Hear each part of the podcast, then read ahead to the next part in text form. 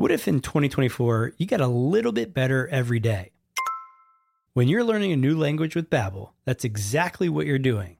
And if Babbel can help you start speaking a new language in just 3 weeks, imagine what you could do in a full year.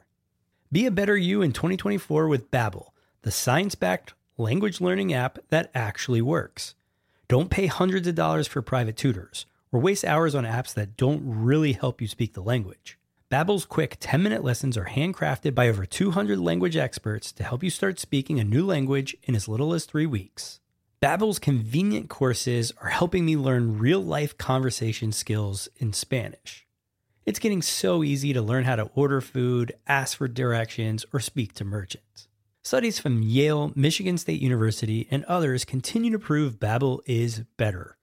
One study found that using Babbel for 15 hours is equivalent to a full semester at college. Babbel has over 16 million subscriptions sold. Plus, all of Babbel's 14 award-winning language courses are backed by their 20-day money-back guarantee. Here's a special limited time deal for our listeners. Right now, get 55% off your Babbel subscription, but only for our listeners at babbel.com slash SPP. That's right. Get 55% off at babbel.com slash SPP. That's spelled B-A-B-B-E-L dot com slash SPP. Rules and restrictions may apply. This episode is brought to you by Shopify.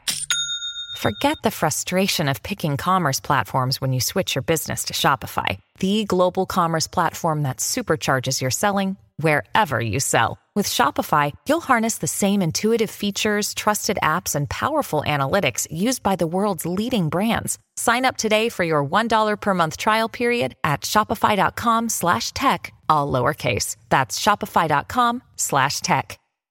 The podcast where we talk to smart people, but not necessarily done by smart people. That is an awesome question. This one goes down probably on one of my top five. Hey, I like nutrition. I like to eat food. This is the coolest thing ever. We're going to do this forever. I wish I paid more attention in that class. You know, I'm going to be honest, I don't understand that. As a man, I just I don't get it. Welcome to smartpeoplepodcast.com. What's up, everybody? Welcome to another edition of the Smartest People podcast. I'm Chris Stemp. And I'm Jon Rojas. Thanks for tuning in. I feel like it's been a while since we've done something, but it hasn't, has it? It's been a while. I think the last episode we released was last Saturday. I don't know. I've, we're keeping up pretty good, though. So thanks for coming back, checking in. We've tried to write a little better on the website and everything, smartpeoplepodcast.com. Check out the posts and what we put up there. It's pretty good. This week is awesome. It's I think it can benefit everybody if you're young, old, you know, whatever. We're talking about the internet and with it the best of the internet. Oh, I love the internet. You do. You're a big fan. And Yes. the, the coolest part is I think this week's guest does what you do for me, which is takes the things that matter on the internet and kind of points them out so I don't have to search all the bullshit. So you're saying you should pay me? Mm, well, I don't pay him anything. So Well, somebody pays him. so somebody should pay me to do Oh, this for you. hey man, well, if you go to our Amazon widget at the top of the page, I guess technically everybody can right, pay. you can Yeah. pay us. Make sure you use that. By the way, um, this week we talked to David-Michel Davies, also known as DMD, which I thought was awesome, and that's what we referred to him as. He's the executive director of what we uh, know as the Webby Awards. Which is the best of the internet. He's devoted his life basically to finding these gems in the internet or now mobile apps and a bunch of things and exploit not exploiting them, making them known, basically bringing to you what matters and kind of keeping the, the junk to the side. I would I would guess, right, Roach? Oh, absolutely. I mean, this guy is essentially my role model slash hero. I mean, he sits at his desk. Well, I'm sure he's got people that actually do it for him now, but he scours the internet to find interesting and helpful things and then sends them out to his quote unquote friends. Well, and we asked him, we asked him that, like, what do you do on a daily basis? And he still tries to keep kind of grounded and do some legwork. We're kind of making this seem like he's just a guy who looks at the internet, but dude's super smart. He knows like everything that's going on out there.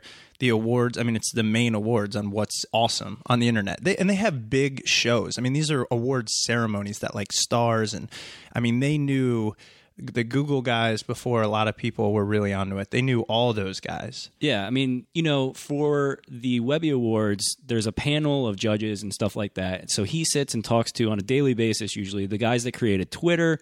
I Can Has Cheezburger, Chat Roulette, Ira Glass, Zach Galifianakis, all these people that are interested in internet culture and that kind of stuff. They sit there and discuss what's hot, what's nice out there, what's cool, that kind of stuff. It's, Well, it's awesome. And like you said, internet culture. I think that's the biggest part. Is I mean, we talked to him in the interview about just the culture behind it, how it's changed everything forever, probably until the next big thing, which we can't even get into. So, and he's he's really smart when it comes to it. I mean, just extremely knowledgeable. you know, he's shared that knowledge on various platforms. I mean, he's been on CNN, Fox News, Good Morning America. He's spoken in front of different companies like Interbrand, Microsoft, Institute for the Future.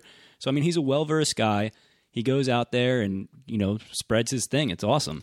And then he also, what's that thing that I got you to sign up for that he does? And he sends out the daily Oh, the newsletter Netted. netted net netted. N E T T E D. That's kind of hard to say, but seriously, it's phenomenal because you don't have time to find out what's good on the internet, and he'll send you every day uh, what's good, uh, like what's great. what's helpful. He'll send you apps, websites. So, you know, when mint.com was becoming Yep. pretty big, like they recommended that to people. There's all kinds of apps and stuff that just help you throughout your daily lives and all that kind of good stuff. Actually, uh, one of the things that I think is really awesome about it is the internet is full of crap. It's full of terrible stuff. False. We were just talking about I Can Has Cheezburger. This dude's worth Yeah, you- millions of dollars. No, uh, You had no idea what that was. that's did you? awful, and I'm glad. I never want to know what that is. I actually was doing some research on that site, and I think the way that the CEO and creator of that site put it is perfect. He just wants to make people happy for five minutes of a day. That site makes me pissed off for one minute of my life. It just does because Oh, that's crazy. Some people, 170 million people, go to this thing to look at pictures of cats. Like A I- month. oh my- Yeah. Sorry, we're getting off track here, but so, anyways, what what DMD does and what the Webby Awards do is they point out the things that really matter, really going to help you in your life, and in one way or another, they might be funny or just good things in internet culture. So. Turn it over to, him in a second, but as I mentioned, make sure to use our Amazon link. It's kind of keeping us going, keeping the lights on. Thanks for actually, thanks for following us or liking us on Facebook. Yeah, think- we hit a thousand. Boom! A cue the, thousand cue the clapping and laugh track or whatever. So, so everybody, thanks for that. That's really awesome. Thanks for following us there and on Twitter and all that good stuff. So, uh, without further ado, learn a little bit more about the internet and internet culture with David-Michel Davies.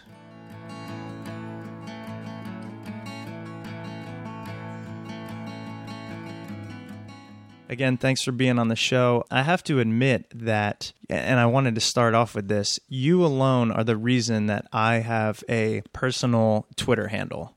Um, after I heard you speak at Living Social, I was like, oh my gosh, I finally understand it. Because Jon has been trying to get me on Twitter for two years and I refused until you came and talked. So that is that's my uh my thing right I'm like there. Twitter father.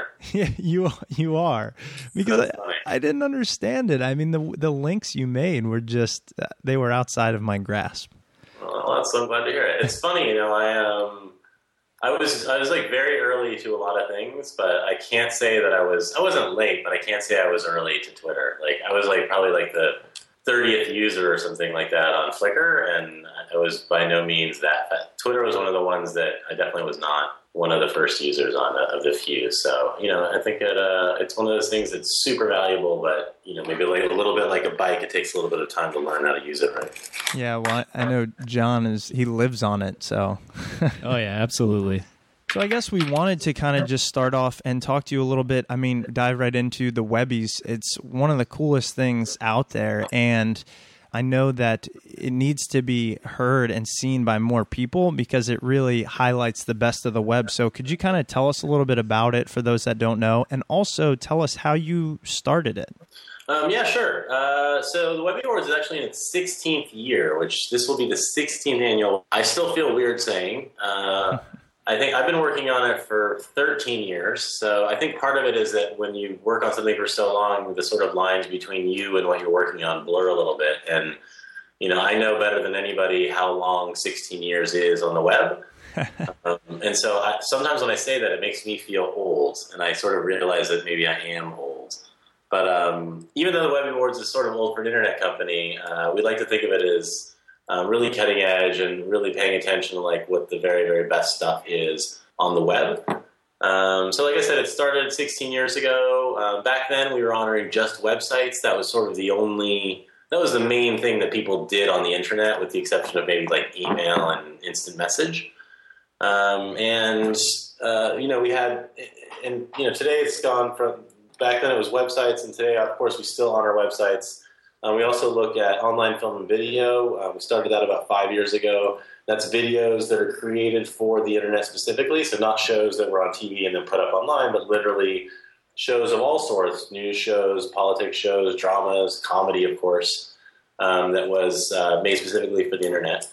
Uh, we also look at interactive advertising. Uh, that's all the different types of advertising campaigns that you see on the internet these days. And then, of course, uh, more recently, but very, very dominant these days, mobile and apps. I think we started honoring mobile and apps about four years ago. And um, in the last few years, uh, entries have essentially doubled each year. So it's really growing. It's probably the fastest growing part of the web that I've seen in these 13 years um, doing this. What type of growth have you guys seen in terms of you know how people look at these awards as one of the most prestigious things that you can get in terms of the internet now? Yeah, I mean, I think um, you know a couple like easy facts or sort of that can sort of really quickly show you the growth. You know, I think in 2005 we had uh, 2004 2005 we had probably about 2,000 entries. Um, this year we get more than 10,000. Um, so that's that's a lot of you know growth just in the amount of work that's entered each year. Uh, we get entries from 60 countries now. Um, I think probably five years ago we probably got entries from like 15 or 20 countries. Um, so it's become more global, uh, and the amount of work being entered has, has grown. Uh, but I think you know, I think we've always, uh, I at least, and I think most of, we've always really believed that the internet and the web was a mainstream thing, right. even when it wasn't mainstream, and that was part of why we were so passionate about it, and why we love it, and why we love celebrating it. Because at the end of the day, it's actually a place for everyday people to do everyday things, and um, you know, now that's like not a weird thing to say you have entire regimes in the Middle East being transformed by social media. You have, you know, the business of entertainment in California being totally transformed by the internet. I could go on and on on every single industry. So, you know, at the end of the day, now the internet is really sort of like the the global force of change in the world, or the sort of most important, or at least the the fastest growing uh, force of change. So it's a really obvious thing, but you know, I think for a long time it wasn't and it was perceived as this like weird computer thing where like these physicists and you know art dorks and computer people hung out fortunately that's changed now um, and that's why we really love it and i think that's part of why it seems like it's more mainstream but really we've always been trying to honor you know the work and the, the sites and whether it's apps or websites or whatever it is that you know regular people love and use all the time and and feel connected to. Right, and that actually leads perfectly into another question that I had, and you kind of got onto it or into it here. I wanted to ask what effect you think the internet will have on TV, movies, and music. Not in the sense of like distribution and stuff like that, because we've already seen that with MP3s and digital files, but just because the cost to entry to put these things out there is next to nothing now. I mean, anybody can record at their house whether it be music, movies, TV shows, that kind of stuff. What effect do you think that that's going to have on these older business models of of TV, music, and, and movies yeah. in Hollywood? Yeah, well, I think it's interesting. So the the competitive thing there is, you know, whether it was a, a TV channel or a movie studio or even like a publisher of books or whatever, part of the value that they provided was in scouting and finding things that were good and choosing to make shows and publish them, finance them essentially, right? And I think, and that was expensive. Like it was expensive to make a TV show, and it still is. But you know, it's gotten a lot less expensive because of all the things that you mentioned. Um, and so now that hurdle of the the price and the cost that used to be financed by some of these sort of like you know industries has gone way down. And so it's a lot easier, obviously, for people to, you know, anybody to, you know, write a blog post or make a song or whatever it might be. Um, so there's more stuff, right? And so um, that means that there's more stuff that needs to be filtered, but it doesn't mean that the job of filtering isn't still important. It just means who's doing the filtering is changing. I think ultimately. So I think there's actually still a huge role for a programming executive at NBC and for a publisher and for a some sort of a record label to you know to choose and curate what's really good. But there's a competition now against you know they're competing now against curators on the internet and crowdsourcing and all the other different types of ways that you know really good content can sort of find an audience essentially right and um, so I think that's like a that's a that's a core thing. It's not that those that role is not important anymore. It's just that a, a lot more people can participate in that role um, of the curating and, and so forth, and the cost of it has gone down a lot. But I think it does open up a lot of other questions or a lot of other challenges. It's not as if just you know just because now anybody can do it that you know consumers are going to have you know hundred times better content than they ever did. I, you know, there's still that just creates sort of like a cascade of other new challenges that you know need to be solved or addressed. Now, seeing how the Webbies is all about finding the the best of the web, do you think that good websites, good apps, things like that, things that are you know productive or worthwhile or whatever it might be, do they eventually find their way to the top? Do they eventually get found by users, or is the internet just so crowded, in your opinion, that sometimes really strong things go by the wayside? It's a tough. question. It's an interesting question. Um, I think that there's a huge. I think that stuff that's really. I think that stuff that's very, very good and very unique, and that has a team behind it that has a certain type of uh, behavior finds its way, right? But not everybody in the world who makes really good work is necessarily a great person for promotion or for marketing, or sometimes it's not very social. And so a lot of times it isn't just enough to make something that's really great if you don't have or can't lean on somebody who can help get it out there, you know? So I think that I, don't think it's sort of a given. Um, I do think it is the most important thing right? That like something that's really good has a much better shot of making it in the world than something that's mediocre. Right. Um, on the other hand, I think that there's a lot of stuff that's sort of middle of the road that does find an audience uh, because the people who are promoting it and, and, getting it out there and talking about it are really good at that. And I think that that's actually a, you know an important skill. And, um, and you know, so I think I think it's obviously a mix. But if I was going to say which would you rather have, obviously I'd rather have the the great content of the great work. I think part of what we see as our job at the Webby Awards, though, um, is to provide actually like a really even playing field for shining a spotlight on great work, right? Like anybody can enter. There's a fee for entering, but it's actually, you know, given the, the scope of the world and that kind of thing and how much it costs to actually build all these things and everything, it's pretty minimal, right? So certainly if you do something really good and you're really excited about it, it, it shouldn't be the thing that prevents you from participating. So anybody can enter, and then everything is judged at exactly the same level by the same amount of people. Doesn't matter who you knew or who you were able to send a press release to or anything. It all goes through the system, you know, in a sort of unbiased, fair way. And ultimately, we work with like PricewaterhouseCoopers on making sure that we count everything properly, and you know, and so uh, I think it's a really fair way and, a, and a, an easy way for people to participate and have a shot at if it's really, really good being recognized. And you know, we have all sorts of stories of people um, whose you know whatever it is, personal site, blog, all sorts of things that have gone on to become like huge success after being nominated or winning Webbies.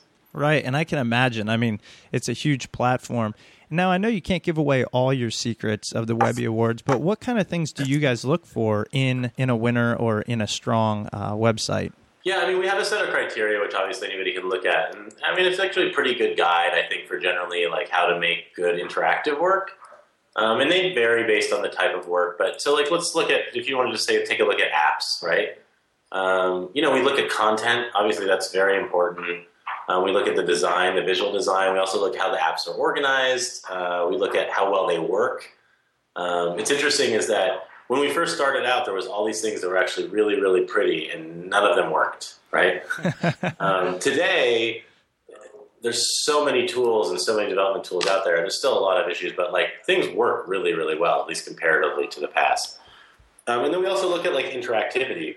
How well does it take advantage of the fact that it's an internet? It's the internet is a two-way medium, and there can be a back and forth and, and that kind of thing. And then finally, there's sort of a we call it like a overall experience, which is like an X factor, which really depends on the category. And by by way of example, you know, if you're trying to run like a really great news app, the most important thing is content, right? Like you could have the most beautiful, best organized, you know, most functional app, but if your news is like three days late, or if it's like not cut, you know, not sort of as it's happening, nobody wants to go there essentially. So in those kind of categories, content's really important. Um, in other categories where it might be like more experiential, like in fashion, where they're trying to convey a mood or a feeling about a fashion brand or about a look in the world, you know, visual design might be really important. So um, that that's sort of like the X factor. But you know, I, I, think that's actually for anybody who's making work online. Those those five or six criteria are sort of the things to focus on. I want to continue this conversation on apps because we've definitely become more of an app culture. And you were just at South by Southwest, correct? Yes. I think it was you that had said that the apps are the new scripts. Yeah. Comparing it to Hollywood. Yeah. Can you explain what you meant a little bit about that? And yeah.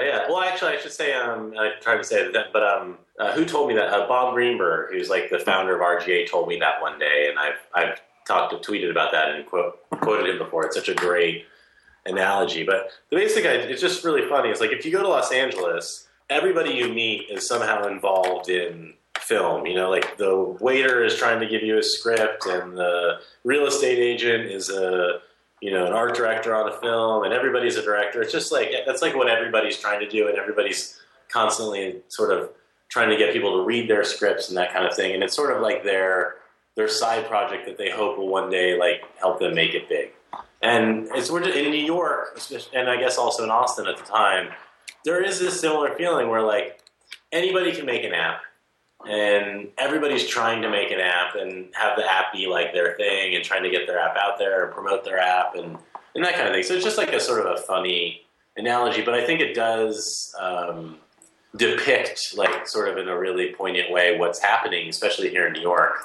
Um, around app development and how much energy and enthusiasm there is for it, both from companies but also just from individuals.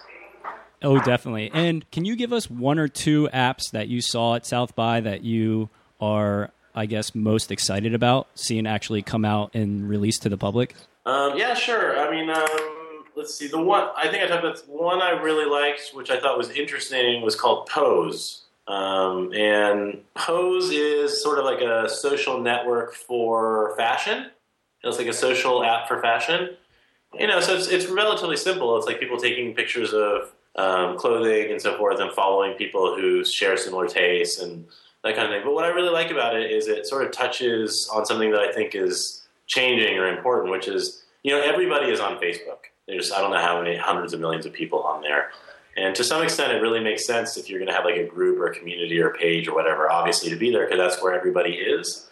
But with so many people there, I think it makes um, it does create like a market for some more some more niche um, audiences who want to, you know, sort of share and talk and all that kind of stuff, but not necessarily in the in the entire public square, if you will. If you want to use like sort of Facebook as like the the main public square, now there's room. It's so big that there's room for like some side streets, right? And I sort of see Pose as like one of those.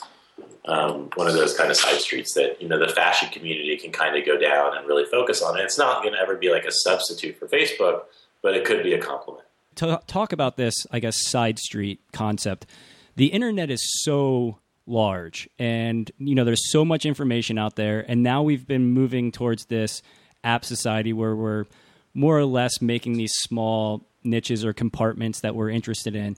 Do you see any type of issue with that approach of becoming an app society where we'll have certain apps for each interest that we have and then pay attention to nothing else um, yeah, I mean, I guess there's two parts of that, which is sort of like the cultural implication and then the, the tech part. But I, I mean, I've always, I don't know how long it's going to last, but I, to me, this apps are essentially like a transition period, right? And I don't, I don't see, I don't see the way we use apps and on mobile phones sort of lasting for forever or for too long. Um, I think ultimately what happened is uh, the hardware got really good um, for the web or for mobile more quickly than the software uh, sort of developed in order to react and sort of deliver great content or great experiences to it. And specifically, the iPhone came out. The web itself just wasn't really ready at all for something that was that fast and that good and that clear and all that. And Um, and you know, smartly and as a way to sort of handle that and give people a great user experience, apps which can be downloaded in small packets, they can you know provide sort of a more localized experience for people were developed by Apple, and lots of people you know started creating them, and it's great. It's a great marketplace, and I'm not gonna I'm not political about it. Like I I'm gonna keep using apps until there's something better. Right. But I think that ultimately um, the sort of segregation or what you want to call it the um, the siloing of one experience from the other is not really what the web is about, and is not really why is sort of and you know the opposite of why the web was so successful and it scaled, right? And that's because everything is connected, right? And when everything is connected, um, there's a lot of advantages there, and I think ultimately that's why the web got so big so quickly. Um, and so as we, I think, you know, in these few years that come, as you know, everybody talks about HTML5 and all these technologies that are going to make, you know, regular web um, better for the mobile experience as they get better and faster and all that kind of stuff. I, I, sort of think we'll just transition back away from apps back to like the, the web again on our mobile phones. But um, it's not going to happen immediately because you know people build up a lot of investment in apps, and that means from both the consumer downloading them and using them, and also companies creating them. Um, so it'll probably, you know, I think it'll fade over time. But that, you know, that's my thinking. Who knows what will really happen? But that's sort of how I, I always looked at it as sort of a transition period. That's interesting because I was kind of going to go down that road. I guess with apps, we just covered it, so we can talk about more uh, the internet and technology in general. What do you see being the step? Um, do you see, you know, do you have any really strong insight as to what we're moving towards? I mean, you're the designated internet smart person. So, you know, I'm just going to go ahead and ask you that and ask you to predict the future. uh, well, one thing I think we think we here at the Webbies, we always like try and focus every year on a few things that we think are really interesting and that we're seeing a lot of work being done on and where we think that work is actually changing the way regular people behave. And we really focus a lot on how do regular people behave.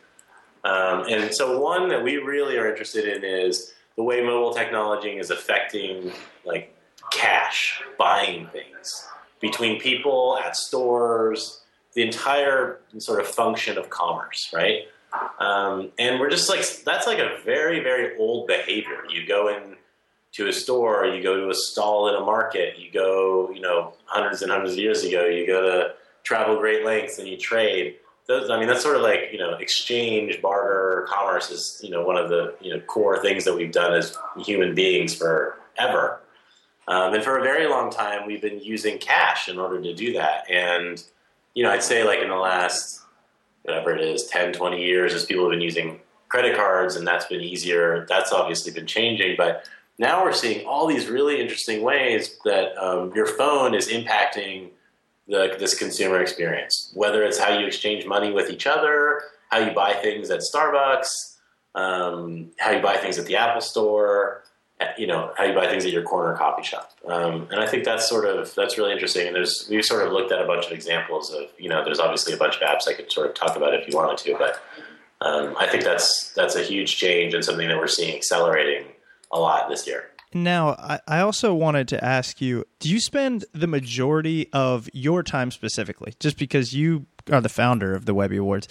I'm not, I'm not uh, sorry, just interrupt you. I yeah. want to be clear. I'm not the founder. I um, I started at the Webby Awards 13 years ago. I was just a, it was like a kid out of college in 1998 or something. I made, um, I made websites when I was in college for extra money, like for beer money, after college.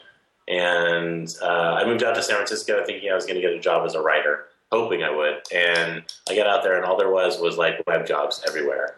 And one of my friends actually worked at the agency at the time, this old school classic internet agency called Vivid Studios that did all the work for the Webbies. And I ended up starting at the Webbies helping run the judging process. Oh, okay. um, and I did that for a few years, and I worked for the two women who were the founders.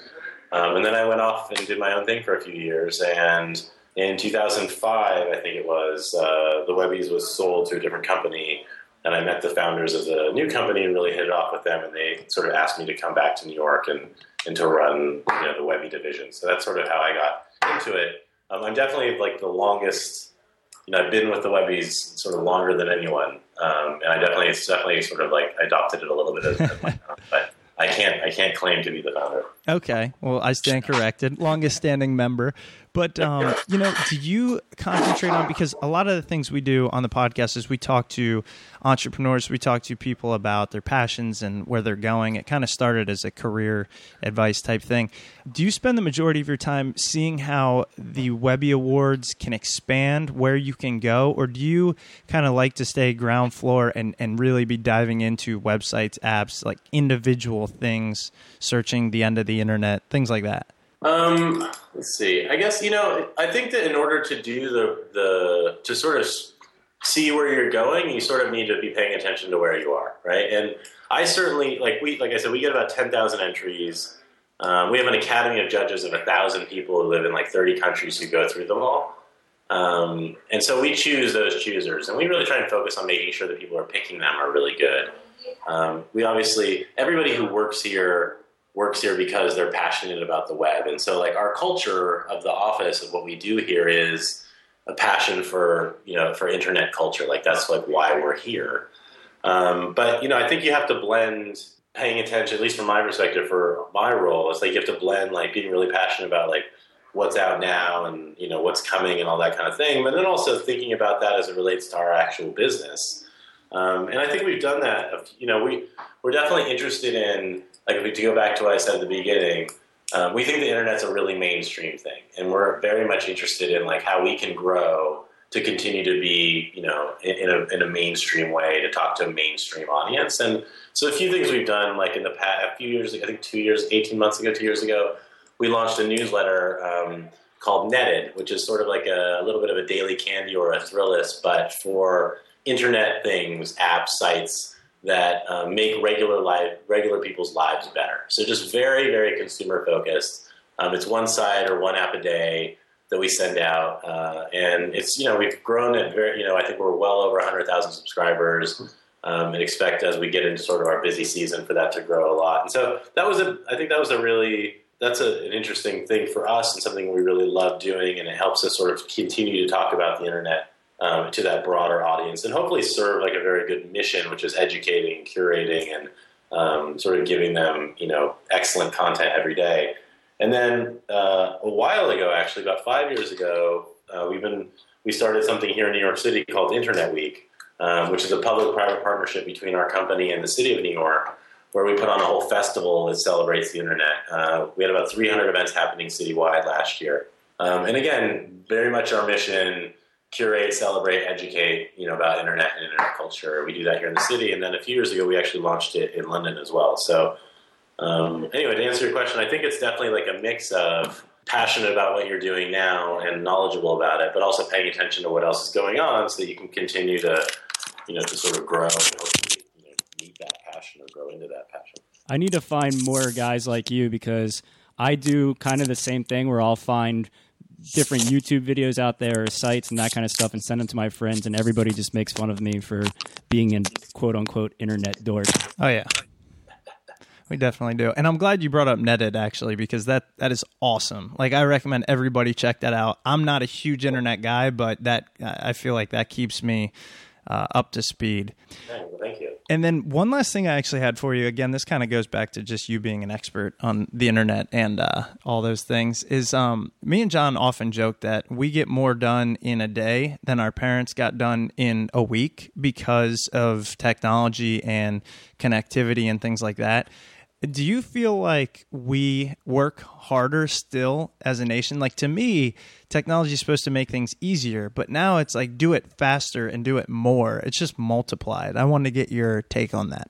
Um, yeah, I mean, you know, I think if you look at, I guess I would say if you like look at like the nation's productivity, it's been going up for decades and decades, right? So we're getting more and more productive, and we're working the same amount of hours, essentially, if not more. Um, you know, I, you know, it's all relative though. It's like I always say, it's like, uh, you know, when we were kids, I don't know about you, but when I was a kid and I wanted to go see like Star Wars or something, and the show was at you know eight ten, my parents were like, "We better leave the house at six thirty so we can get there at seven and stand in line for an hour to get the tickets to wait for twenty minutes to see the two hour movie, right?" Yeah. And the kids these days, like they would, ne- I mean, that nobody does. They just would never do that, right? They like go to Fandango, they pre order their tickets, and then they you know, that sounds ridiculous to them. Yeah. Um, so in that way, that sounds like way more efficient. But then, you know, they they have some other they have other things in their life that they in 20 years that they'll consider when they look back to be like us standing in line for a movie for two hour an hour or whatever. So, uh, you know, I think it's just probably rel- you know it's relative to you know what you know and sort of where you came from. I do think it's interesting being of I'm assuming of similar generations though, but I do think it's interesting being sort of part of a generation that like lived before the internet and after the internet. Um, where there's a sort of unique perspective on what the world was like before email or before anybody really used email.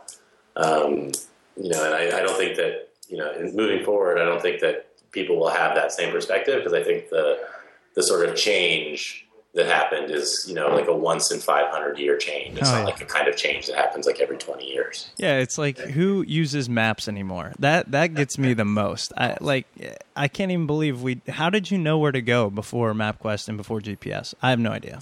AAA, you know, I, we used to go down. I mean, I remember on like high school road trips, we used to go to AAA and tell them we were going, and they would print out this like trip ticket that was like on a dot matrix printer, and and, you know, at the time, it seemed like so cool. oh, that's the best. and now, you know, so you know, nothing will be better than this. Yeah. All right. Well, again, I know you're busy, and thank you so much for being on. The Webby Awards are incredible. We look forward to them. Um, Netted is something that we'll we'll put a link up to uh, to that on our website because I recommend it to anyone, young, old, uh, internet savvy or not. So, um, again, thank you so much. It's been a really good conversation. Cool. Thanks for having me, guys. I uh, like I said, I really the podcast looks like it's going really well, and uh, I applaud you, and um, I'm psyched to keep checking it out. All right, much Thanks appreciated. So much. All right, take care. Bye bye. And welcome back from that awesome interview with DMD. Chris, thoughts? I mean, I loved it. As you know, I don't, I mean, we talked about this in the intro. I don't like scouring the internet. So if anybody can make it easier and really point out the good stuff, I'm all for it. You know, you have a massive hole in your shorts right on the crotch. Yeah, for some reason, and and you know what? There's actually a bigger one in the back, but I'm sorry. The stitching. Luckily, it's double stitched here, so you can't see anything. But uh, that front, the front stitching, I don't know, man. Anyway, I sorry, it threw me off. Everybody it throws me off my game when there's a gaping hole. Anyways. So yeah, thanks for tuning in. Really hope that you know sign up for Netted. Check out the Webby Awards. Submit some if you know of some really awesome things.